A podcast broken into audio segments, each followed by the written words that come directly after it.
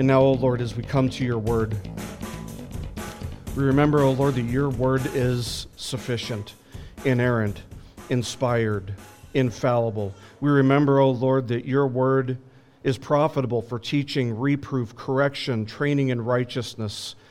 And we confess to you our great need to be trained in righteousness. We confess to you our great need to be taught, reproved, corrected.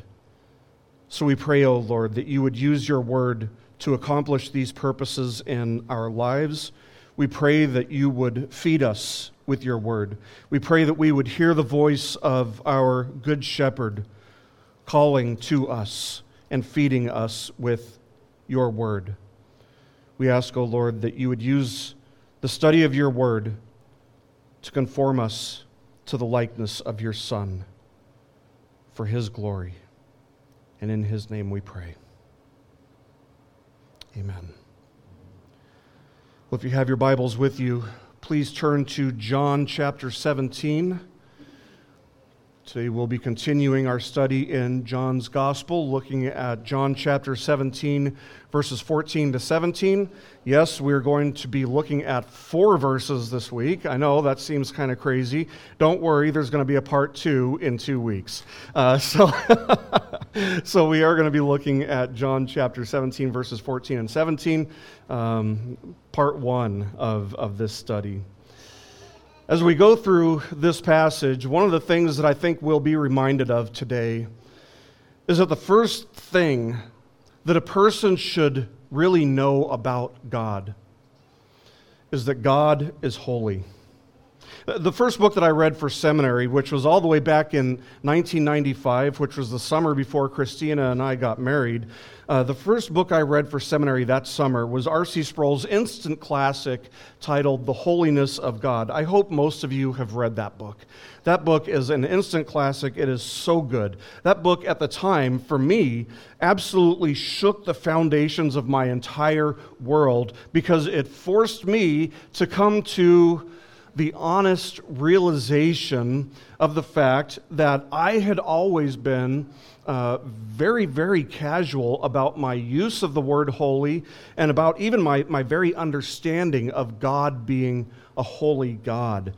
One of the many, many profound things that R.C. Sproul wrote in that book included this quote, which I think underscores the importance of understanding that God is holy.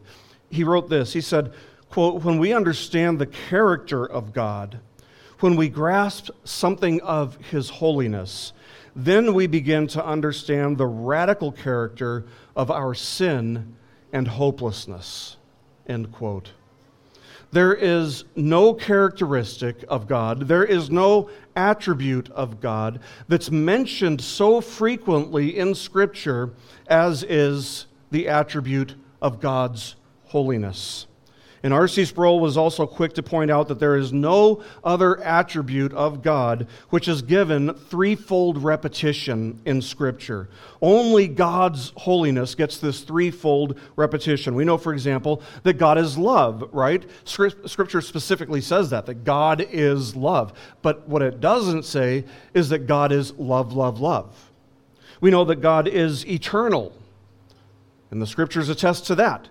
But the Scriptures don't say God is eternal, eternal, eternal. But when we read of Isaiah's vision of God in Isaiah chapter 6, we see that the seraphim angels, which were ministering around the throne in heaven, were calling out to one another saying, "Holy, holy, holy is the Lord of hosts."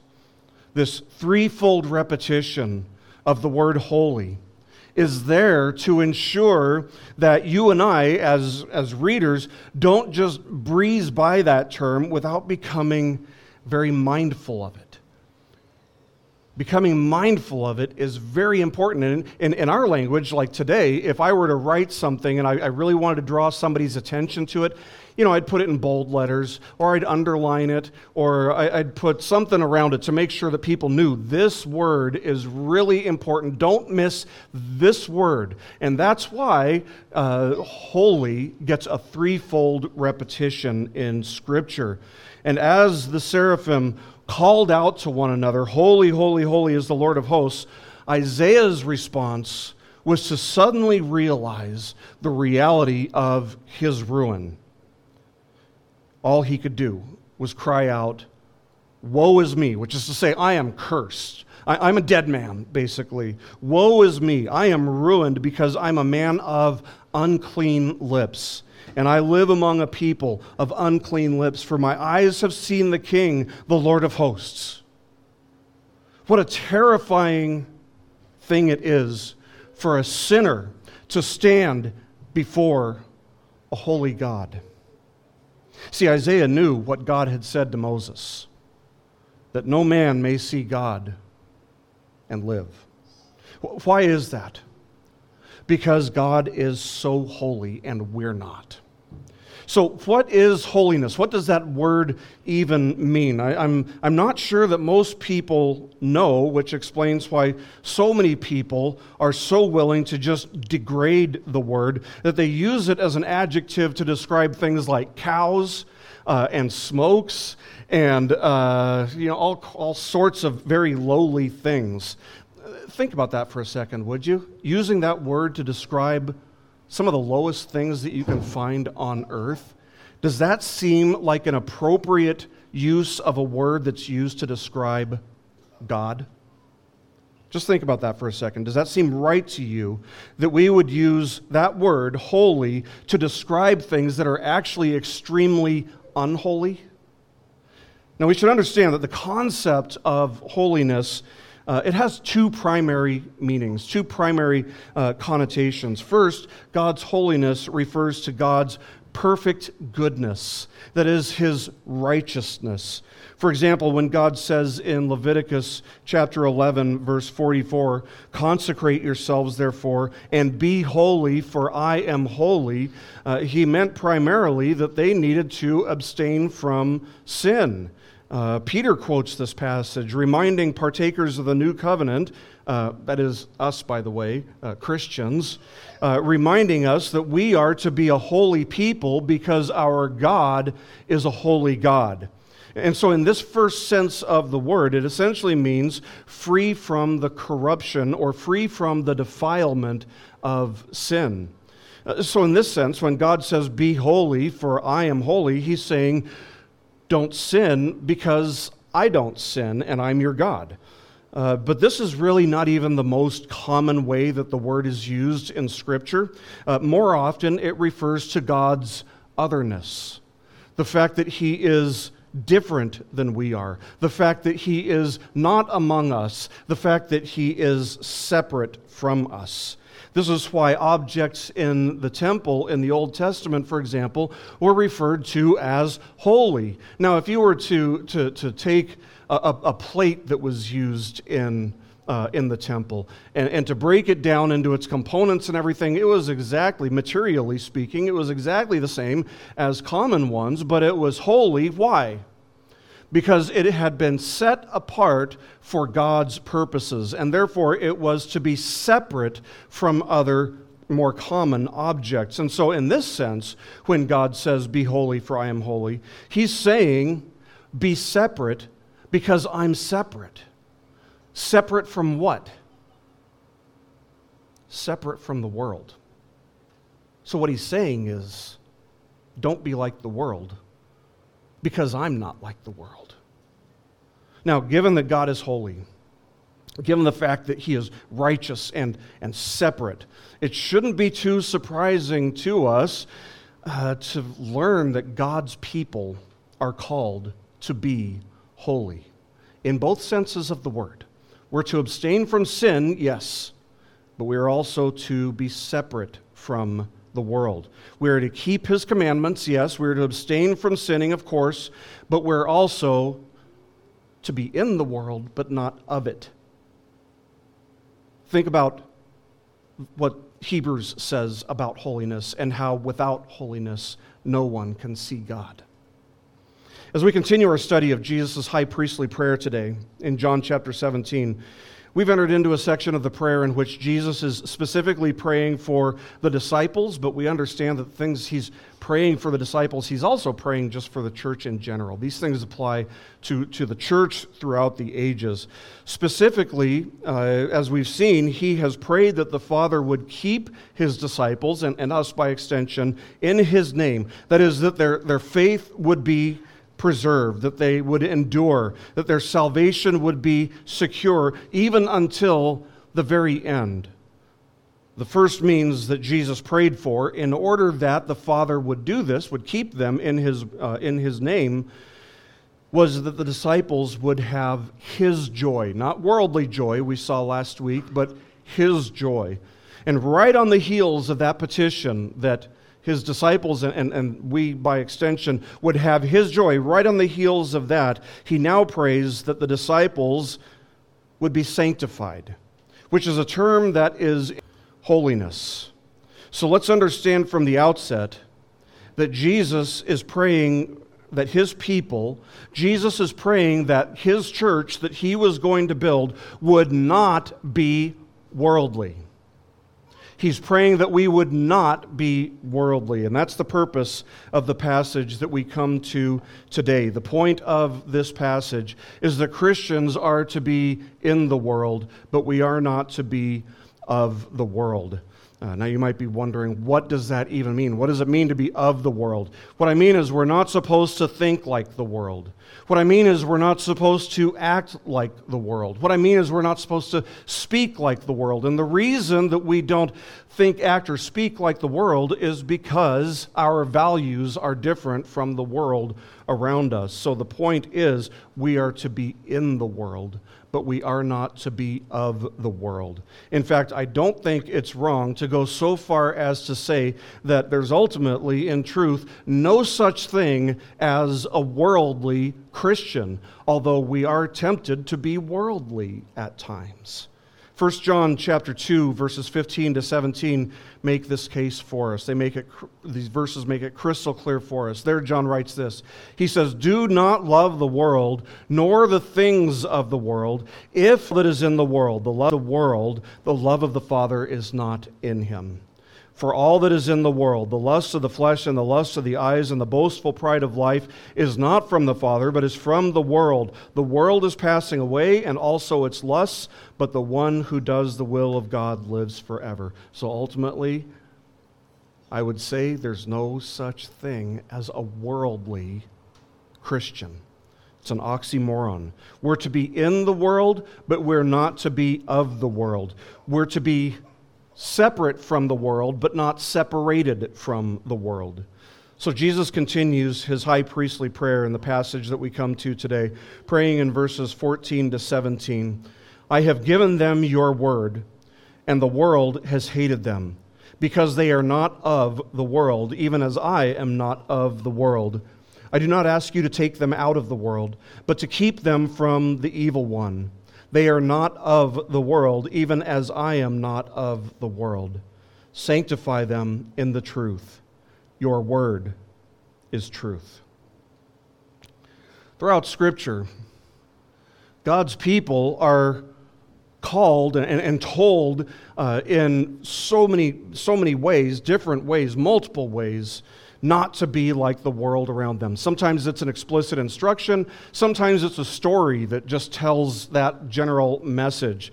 But the Israelites, for example, were not to form bonds of friendship or political partnerships with the nations and with the peoples around them. Instead, God instructs them in Deuteronomy chapter 7, verse 6, and he repeats it in Deuteronomy 14, verse 2.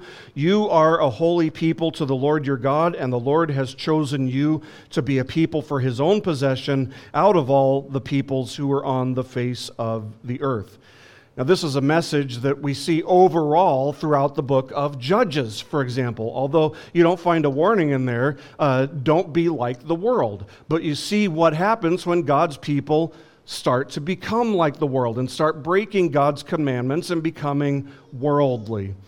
Over and over again, we see that God's people are to be separate. So the Israelites weren't to give their daughters in marriage to the peoples of the land, nor were they to allow their sons to marry the daughters of the peoples around them, because they were to be separate from those nations. They were to be sanctified and set apart for God's purposes. Over and over again, the Scriptures give us one admonition, one instruction after another, to be separated from the world, to be separate from the world. Paul writes in Romans 12:2, "Do not be conformed to this world." He quotes the Old Testament in 2 Corinthians chapter 6, verse 17, when he says this, he says, "Come out from their midst and be separate, says the Lord, and do not touch what is unclean, and I will welcome you." By the way, the fact that Paul quotes to the New Testament church what God had said to Israel in the Old Testament reminds us that the things that are written in the Old Testament are still relevant for God's people today. It still has an application for us today. James writes this in another crystal clear verse, James chapter 4, verse 4, "Do you not know that friendship with the world is hostility toward God? Therefore, whoever wishes to be a friend of the world makes himself an enemy of God." This is why I say there's no such thing as a worldly Christian ultimately. And we've already seen that Peter also quoted from the book of Leviticus when he said, when he quoted God saying, "Be holy, for I am holy." Jude also writes in verse 19 of his book, "These are the ones who cause divisions, worldly minded, devoid of the Spirit." You can find this in every book in one way or another throughout Scripture.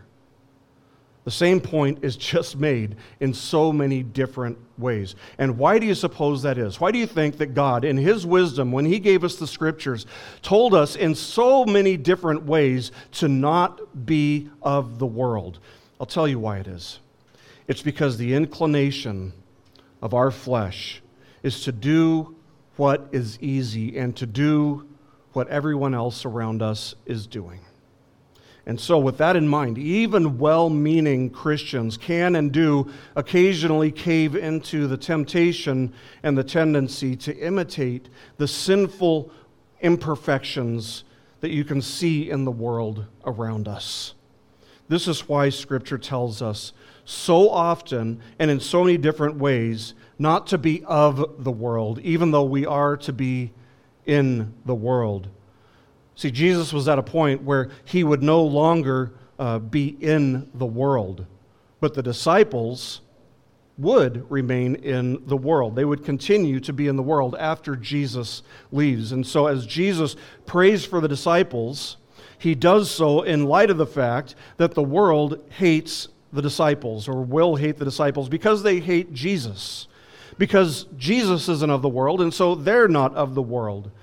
Jesus taught them and instructed them earlier in the evening about this when He was giving His farewell discourse.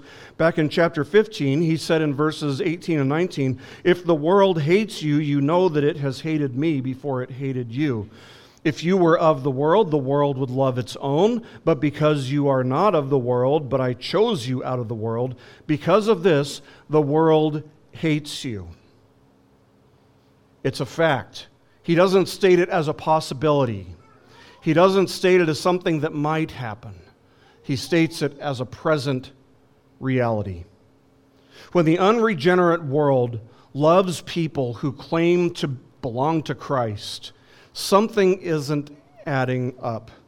And the mind-blowing thing is to consider how many Christian leaders, and I use that term a little bit loosely here, are absolutely obsessed with being liked and respected and loved and welcomed by the world. In fact, there's a whole movement in the modern church which is built on the ideas that if we can just convince the world that we're just like them, and if we can just convince them to actually like us, they'll actually be more likely to come to church. And this is where you get absolutely idiotic ideas like asking the unregenerate pagans around your neighborhood, what kind of church would you like? And then taking their ideas and suggestions and making a church that's supposed to cater specifically to the lost. That is not the purpose of church. Church is for the sheep. It's not for the goats. So the idea that you make a church based on what people who hate God would want in a church is as stupid as you can get. It really doesn't align with Scripture. It really makes no sense at all. Let me tell you what kind of church appeals to the world, friends. A church that's filled with terrors. A church that's filled with terrors. A church that not only doesn't preach the gospel, but maybe they'll even be very careful about if or when they even preach the light, watered-down version of the gospel. They like, the pagans of the world will like a church that's run in accordance with worldly values, one that doesn't confront them in their sin, one that allows them to be comfortable, in fact, one that affirms them in whatever they may love and has the same message that the world has. The idea that the church needs to be liked. The idea that the church needs to be respected by the world in order to reach the world is the single worst idea on the market, friends. The church will never be liked, will never be respected, will never be welcomed by the world. The church will always be hated by the world. Why? Well, first of all, we can say because Jesus promised that they would hate us. Why would they hate us, though? Because they hate God. That's why. And we belong to God. Notice again what Jesus said in John 15:19. He said, "If you were of the world would love its own, but because you are not of the world, but I chose you out of the world, because of this the world hates you." They hate us because they know that God has separated us from the world for His own purposes, by His own sovereign grace. In the words of Paul did not say, everybody who lives a life in Christ Jesus is going to be liked by the world. No, what did he say? He said, everybody who desires to live a godly life, persecuted. The world is a dark and dangerous place for a faithful Christian, a Bible-believing Christian, to be. And yet Jesus' prayer in verse 15 is not that the Father would take us out of this world. Instead, His prayer is that the Father would keep His people from the evil one.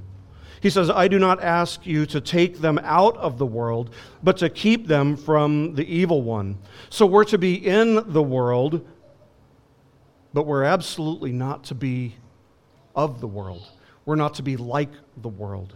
Because the world, you have to understand, the world is not protected from the evil one, which is certainly a reference to the devil here. Instead, the world is under the dominion of the evil one. Instead, the world serves the evil one. And this isn't hard to prove biblically. Ephesians chapter 2, verses 1 and 2. Says this, and you were dead in your trespasses and sins, in which you formerly walked, according to the course of this world, according to the prince of the power of the air, of the spirit that is now working in the sons of disobedience. There you have it. The world is under the dominion, under the influence. They are serving the devil. The only people who aren't, the only people who aren't walking according to the course of this world and who aren't walking according to the prince of the power of the air is Christians. That's it. Christians. We aren't to conform to the ways of this world. We have been set apart by God's sovereign grace and sanctified for God's sovereign purposes. And that can be very, very costly. Make no mistake about it. However, what can it really cost us? I mean, if you think about it, all it can cost us is what no man can keep forever anyway. What good would it do to gain? What good would it do to possess even the whole world, if doing so requires that we lose our soul. Why do you suppose Christ prays here that his people would be sanctified? I mean, we're already sanctified in a sense, right? I mean, we have already been set apart. We were set apart and chosen from the foundations of the world. That's from Ephesians 1. So why does Christ here pray that we would be sanctified, that we would be set apart? It's because he knows that even Christians who mean well are constantly faced with the temptation to do what is easy, and blending in with the community around us, the people around us, is always what is easiest. And thus the answer is, Jesus prays this because he knows the temptations that we face. In fact, he faced those temptations himself. And he knows that if the Father doesn't keep us, if the Father doesn't preserve us in the faith, if he does not cause us to endure, we would not only cave into those temptations, but we would be absolutely 100% consumed by the world. We would become exactly like the world. We would not only be in the world, but we would be of it by our own choosing if the Father did not keep us. Because of this temptation, it's not as rare as it should be that Christians hold on to the values and the virtues of the world around them. And we have seen this in the past few years in the American church like we have never seen before in history. The social justice cult, which is the religious arm of the satanic religion of progressivism. Make no mistake about it, progressivism is a satanic religion.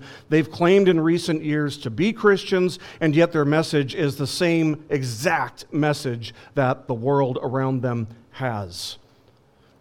How many of you have heard me say it before, that the church and the world never have the same message? I mean, I'll say it a million times if I have to. The church and the world never have the same message. Why is that? Because we have a different authority. But when there is the same message between the world and the church, it's not because the world suddenly loves and embraces the gospel. Rather, it's always, every single time, it's because the church has lost the plot.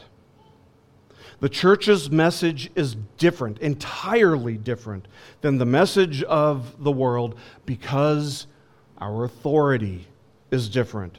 What is our authority? It's the one thing that Jesus prays for here will prevent us from becoming worldly, being of the world. Jesus says this, he says, sanctify them in the truth.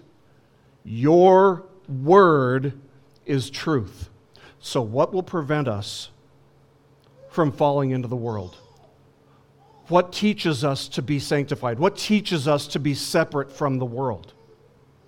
God's word. Now, let's be clear about something. The world says, okay, well, that's your truth, right? Everybody's heard that? That people like to say, oh, that's your truth. Listen, there is no such thing as your truth and my truth and his truth and her truth. That is just nonsense. There is truth, and then there is fiction. And that's it. So when Jesus says that God's word is truth, he means that it is true for everyone.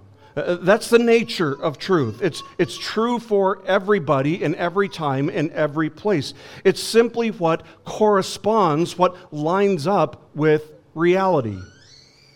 But everybody, because this truth is for everyone, everyone will be held responsible for believing it and for obeying it. God's word is truth, and that is the end of that discussion. We don't need to have a conversation about it. We don't need to beat around the bush about it. We don't need to add 50 pages of nuance and footnotes to it. It's true. All of it. We don't need to discuss it. We need to believe it. We need to submit to it. We need to obey it. Since the ancient times, the authority of God's people has always been God's word. It's authoritative because it is true. It's breathed out by God, and it's profitable for teaching, reproof, correction, and training in righteousness. By the way, training in righteousness, we should note, is central to being sanctified. It's central to being a holy people. God's people have always held God's word as the standard of truth against which every other truth claim is measured. You want to claim something's true about reality? Okay, let's see how it lines up against God's word. We've even confessed the fact that apart from God's grace, apart from God's Spirit enlightening us and enabling us to understand His Word, we are so corrupted by sin that we cannot understand God's Word. The Holy Spirit must enlighten us. He must enlighten our minds, or we will remain lost in the darkness, and we will be confused at best. But in our day, we have jokesters who get in front of a bunch of Christians. Let's all, have unity together, as if, you can just pick and choose which instructions in Scripture we're to keep and which ones it's okay we don't have to keep. Scripture is telling us what is true, and it doesn't say, this is optional, but you have to believe this. Ultimately, if you just want to make the main thing at all costs, including disobedience, you're not going to find the main thing. You're going to land in disobedience and foolishness. Truth is a terrible sacrifice for the sake of promoting or causing unity. Truth matters. And there are so many in the modern church who have absolutely butchered the absolute standard of truth to which Christians have always held, that being God's Word. And why do you suppose, or what do you suppose is going to happen when you butcher the authority of Scripture, or when you set aside the authority of Scripture as our one standard of truth? What happens when we do that? I'll tell you exactly what happens. It creates an enormously empty chasm. It creates an empty space, but that space is like a vacuum. We need authority, right? Everybody has some authority, but for most people, it would just be themselves. People need authority, so that space becomes like a vacuum, and once you set aside Scripture as our authority, that space has to be filled with something else. And so what ends up happening is that it ends up getting filled with fallen man's worldly wisdom. And fallen man's worldly wisdom ends up replacing Scripture as the highest authority.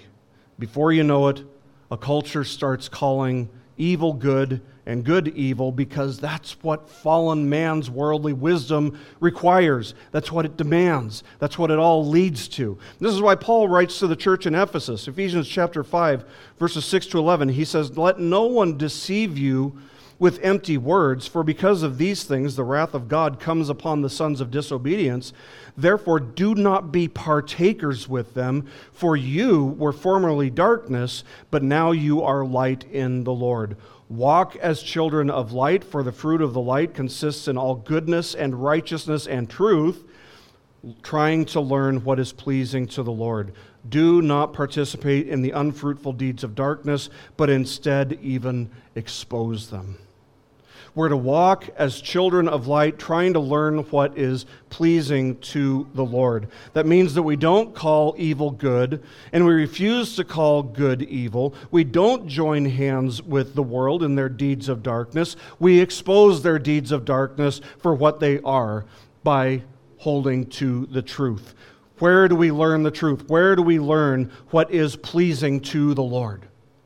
Scripture. Only Scripture. And we use Scripture to shine the light of truth on their dark deeds. What is truth? God's Word is truth. It is the highest and greatest, most unquestionable authority in the entire world. It's a higher authority than the President of the United States. It's a higher authority than the Supreme Court of the United States. It's even a higher authority than the Constitution of the United States. It has no equal. It has no parallel. Nothing holds the authority that Scripture holds because God's Word is truth. Why would we ever even consider trading it for the wisdom of fallen man? God's Word, the Bible, is the most powerful weapon known to man. Here's the wisdom of fallen man. If you don't like abortion, don't get one. I mean, if you apply that to almost anything else, you realize what a stupid argument that is. I'm pretty sure that the people who use that argument are kind of aware of that. Or how about this one? If you're a man, you don't get to have an opinion on abortion. Again, you apply that to something else, and you see like how ridiculous it is. And it's just so easy to dismantle these arguments. But fallen people would rather rely on ridiculously simple and dismantleable, if that's a word, argument than align with the truth of God's Word. Do you see that? Do you see that in the world around us? Fallen man's wisdom is this, that it is better to make silly little arguments that anybody can dismantle than it is to be holy, than it is to repent and believe in Christ. But trading the authority of Scripture for the wisdom of man has a second and equally tragic consequence. The first consequence is that man's fallen worldly wisdom, which is absolute foolishness, becomes the new authority. But the second consequence, when the authority of Scripture is abandoned, is that the church's message becomes completely irrelevant. The church's message becomes completely irrelevant. Indeed, the church that does this itself becomes completely irrelevant. Now, there are actually a couple Christian publications that have tried so desperately to be relevant to the modern world that they've actually become just like the world. The two publications I have in mind are, first of all, Christianity Today, which Phil Johnson, I believe, has appropriately renamed Christianity Astray. And ironically, the second one is Relevant Magazine. The desire to be relevant isn't necessarily a bad thing. It's when we think that we have to become like the world to be relevant that it becomes a bad thing. The desire to be relevant, therefore, ironically, can very, very easily lead to irrelevance. The fact is, the church already is relevant. The church already is relevant because the Scriptures speak to us throughout the ages, and the Scriptures are always relevant. So the church is already relevant insofar as she is faithfully proclaiming the truth of the Scriptures. The Scriptures are always relevant, friends. Keep that in mind. The Scriptures are always relevant. Chasing fads, chasing trends, that doesn't add to the relevance of the Bible. It certainly doesn't add to the credibility of our message. Instead, what ends up happening is it diminishes our credibility as messengers because it causes a person to become preoccupied with the world's agenda, with the world's fads, and with the world's trends. The Gospel Coalition is another perfect example. Whereas once upon a time, they were an organization that sought to address some real concerns in the church. Suddenly, about 7 or 8 years ago, they became what I call the social justice or the social Gospel Coalition. I mean, they have really, really been compromised badly in the pursuit of relevance. You know, I remember back when we were with the Evangelical Free Church, I remember one time sitting in a monthly meeting that I used to have with the local EFCA pastors. And there was one pastor who was just adamantly opposed to the idea that Scripture is inerrant or that Scripture is absolutely true. And in this meeting, he started boasting about how he was reaching his community by forming partnerships with Hindu, Muslim, and Buddhist leaders in the community. And when a couple of us kind of expressed a little bit of skepticism, he barked back at us, avoiding opportunities like this is just so foolish. I couldn't believe it. I couldn't believe, but that's to be expected when somebody abandons the truth of Scripture. The question is, what do the Scriptures say of such a venture where you partner with Hindus and Muslims and all these other worldly religions? The Scriptures say this, 2 Corinthians 6:14. It says, do not be bound together with unbelievers, for what partnership have righteousness and lawlessness, or what fellowship has light with darkness? That's what the Scriptures have to say about that kind of partnership. The warning against being unequally yoked here doesn't just apply to marriage. It applies to ministry, and it applies to so many other things in life as well. We are not to withdraw from the world. We're to be in it, but not of it. We're to be separate from the world, but not separated from the world. We're not to think like the world. We're not to speak like the world. We're not to act like the world, because our values are different, and our values are different because our authority is different than the world around us. So we don't need to aim at becoming relevant. We need to be holy, and we need to aim for that. If we aim for holiness, we will be relevant. When we aim for being relevant, we hit foolishness instead, and irrelevance along the way. The point of pursuing being relevant, it starts with the question, what would the world have us do, or what would the world like us to do? That's the wrong question. The right question is, what would God have us do? See, when the church starts asking, what would the world around us like us to do?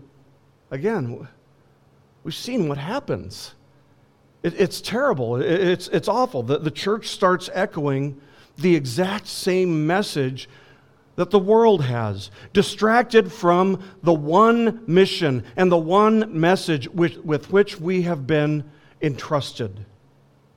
If the world has concerns, what ends up happening, if you're just pursuing being relevant, what ends up happening is you just start echoing exactly what the world is concerned about. So if the world is concerned about poverty, the church starts focusing on poverty. If the world's concerned about hunger, the church starts being concerned about hunger.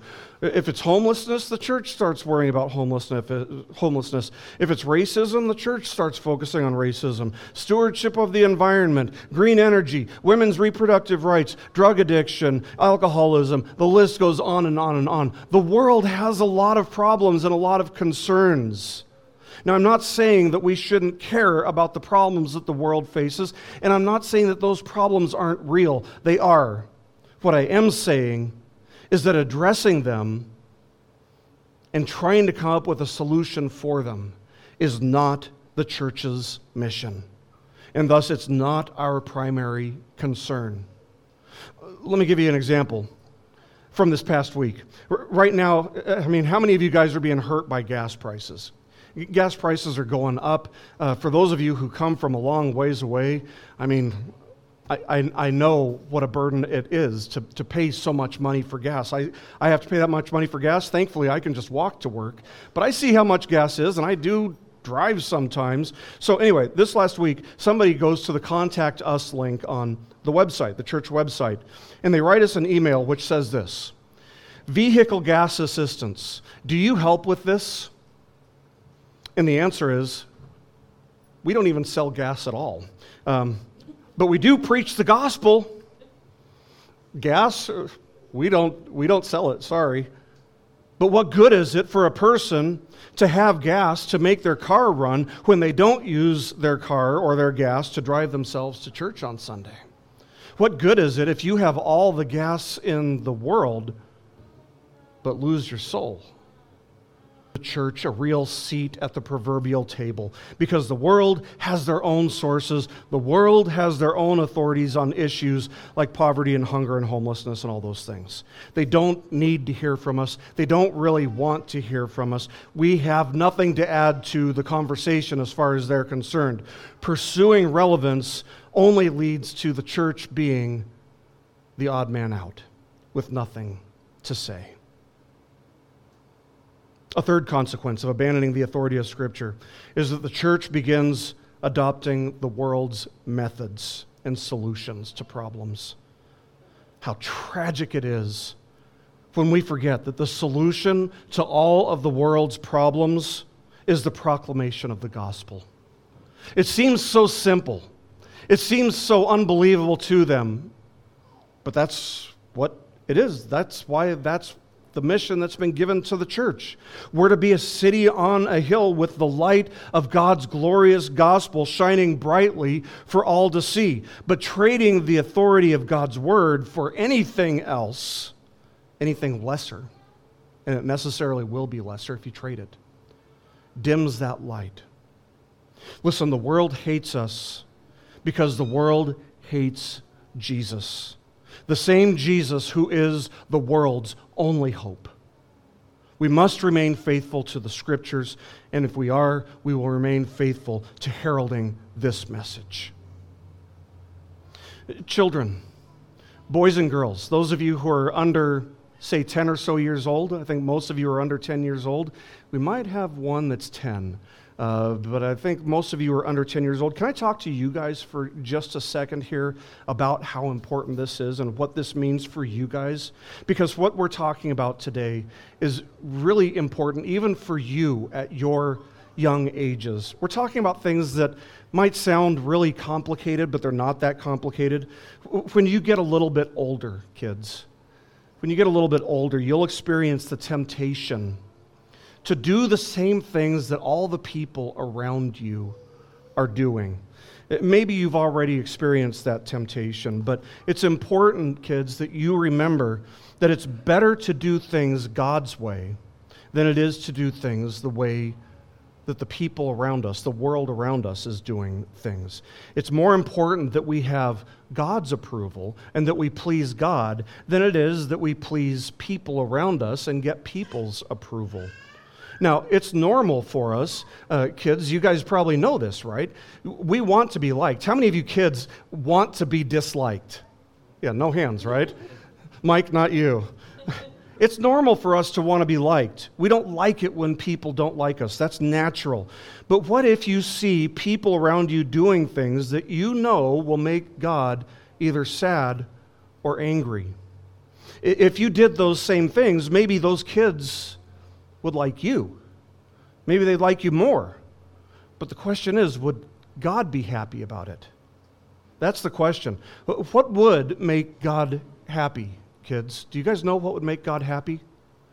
I'll tell you the first thing that would make God happy. It would make God happy if you believed in Jesus, and if you believed in Him so much that you were actually willing to follow Him and to obey Him, even if obeying Him means that there are going to be some people who don't really like you. But let me ask you this.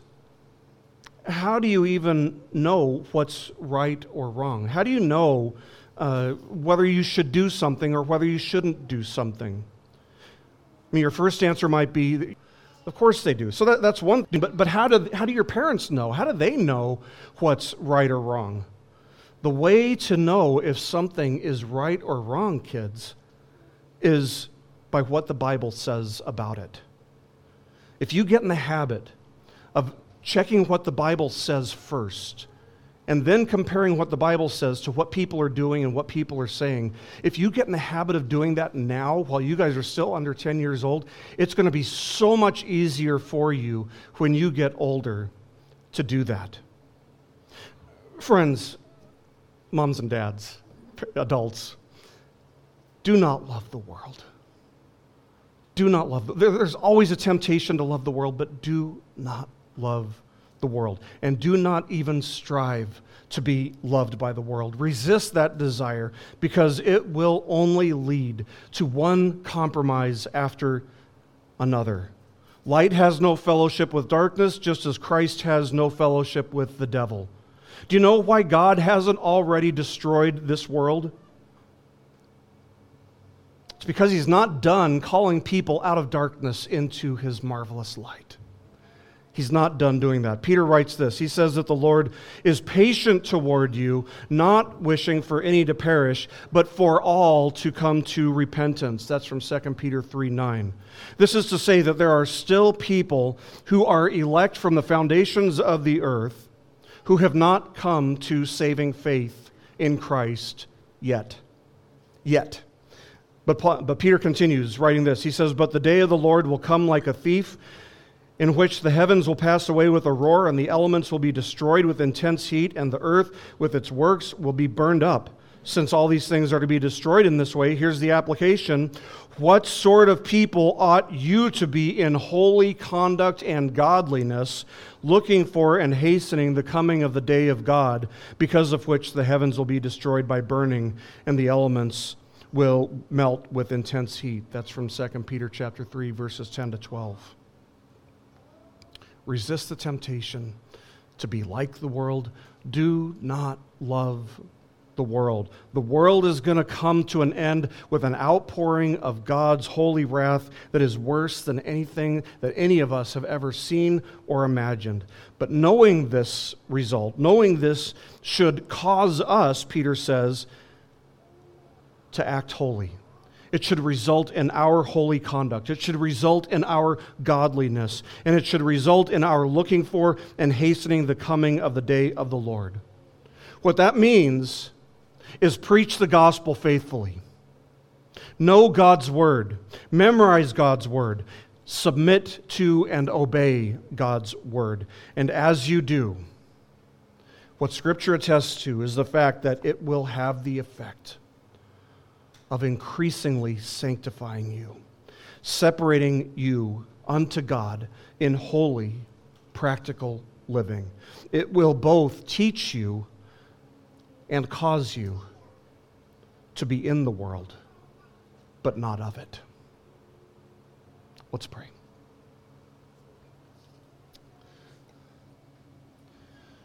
Our Father, we thank you again for your word. Thank you for the way that it confronts us. Thank you for the way that it corrects us. Thank you for the way that it trains us to abstain from what you instruct us not to do and to do what is pleasing unto you. We thank you for the sufficiency of your word in every situation. And we thank you for the sufficiency of the gospel, which is ultimately the answer to all of the world's woes.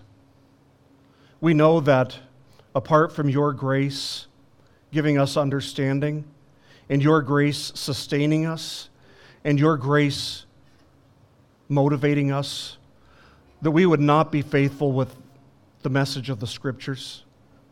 We would not be faithful to proclaim the gospel.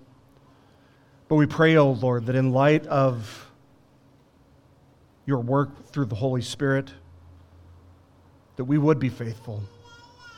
We pray for you to go before us and create opportunities for us to share the gospel, to preach the good news that reconciliation with you is possible through believing in Christ, and that apart from Christ, all will perish, all will be lost.